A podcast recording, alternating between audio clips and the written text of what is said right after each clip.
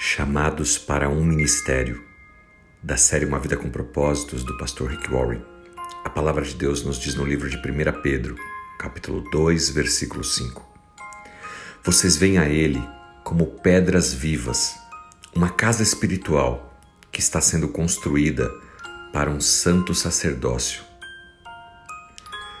Deus diz que eu e você somos ministros Dependendo do seu histórico, do seu passado, talvez isso possa lhe parecer assustador, confuso ou, quem sabe, até excitante.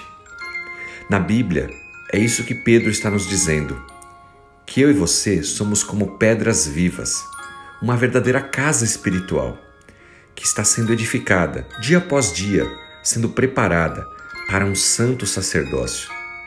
O que ele quis dizer com isso é que os benefícios espirituais que os sacerdotes tinham no passado também estão disponíveis para mim e para você, para todo aquele que professa sua fé em Jesus Cristo, que é chamado de cristão. No Antigo Testamento, os sacerdotes tinham responsabilidades exclusivas.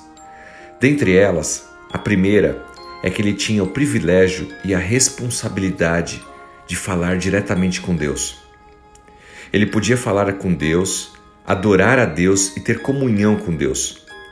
O resto do povo não tinha esse acesso. Em segundo lugar, eles tinham a responsabilidade de representar Deus perante o povo. O sacerdote recebia a mensagem de Deus e falava ao povo, servia ao povo. Hoje, quando eu e você nos tornamos cristãos, essas duas coisas também se aplicam a nós. Nós temos, portanto, acesso direto a Deus. Você não precisa mais passar por uma outra pessoa.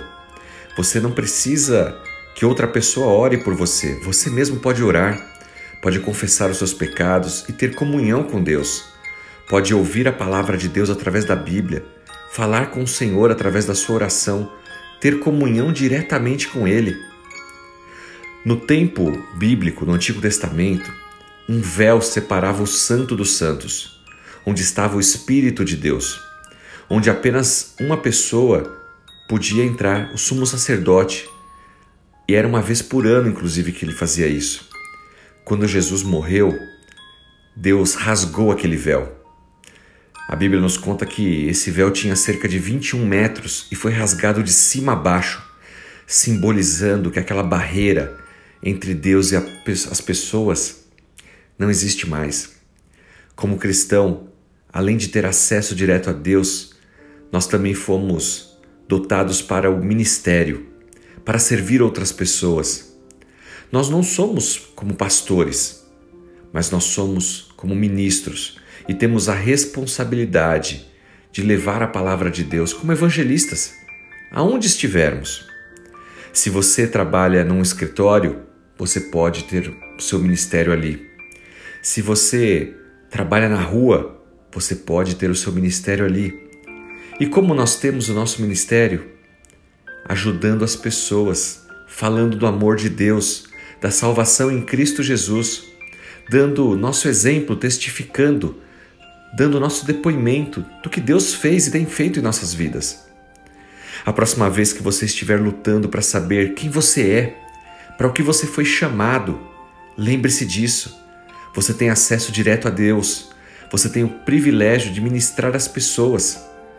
Jesus, ao ascender ao céu, disse: Ide por todo o mundo, pregai o Evangelho a todas as nações, fazei discípulos. Esse é o nosso chamado. Somos ministros de Deus. Que Deus te use poderosamente para falar com ousadia a respeito das coisas do alto e assim abençoar a vida de outras pessoas também. Em nome de Jesus Cristo. Amém.